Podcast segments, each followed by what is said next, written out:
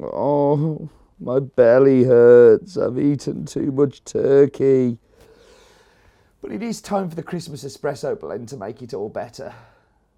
My name is Steve Leighton, and I travel the world finding amazing and delicious coffee for you to drink at home.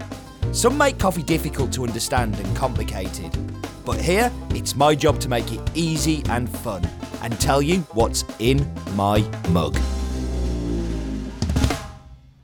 Hope you've overindulged during Christmas as I have, um, but it's great that we're going to have the espresso blend um, to cover. Now, before we go on to that, you may remember we talked about it last week. The espresso blend is exactly the same. So if you have one of these bags in your order, um, take a picture, social media it, either Facebook, the Twitter, uh, the Instagram, um, put it on a parrot and make it fly around the room. That's social media too, I think.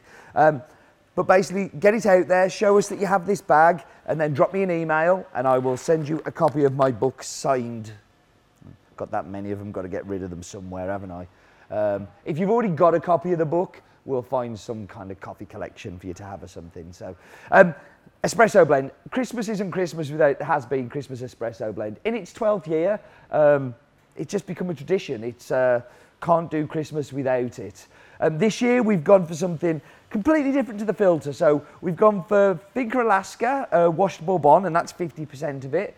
We've got 30% Guatemalan El Limon washed Pache, and then we've got 20, 20% El Salvador Finca La Illusion natural Bourbon, which gives it a little bit of a kick to it. So let's go into the filter first of all. We're going to cup them. So. So what you get with the filter is something that's really light. It's lemon rind, it's white sugar.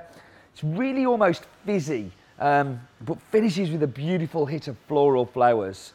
Um, so let's go into the espresso.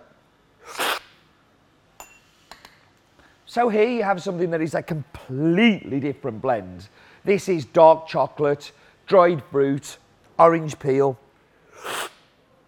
sultanas, and a little bit boozy.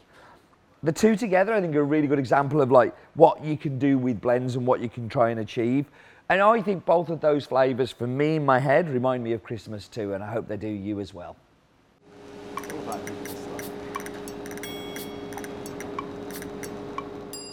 Okay, so I'm going to have an espresso. It's an espresso blend. We should have espresso.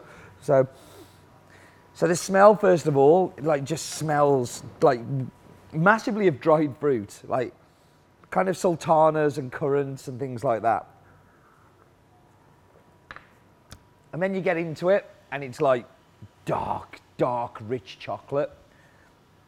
A little bit of like orange peel in there, but like goes into this boozy kind of, yeah, dried fruit, rum and raisin kind finish that is just delicious. It's a fantastic espresso. It is the perfect way to finish off Christmas. Thank you very much for joining me get back to your Christmas celebrations um, and do remember life is too short, but bad.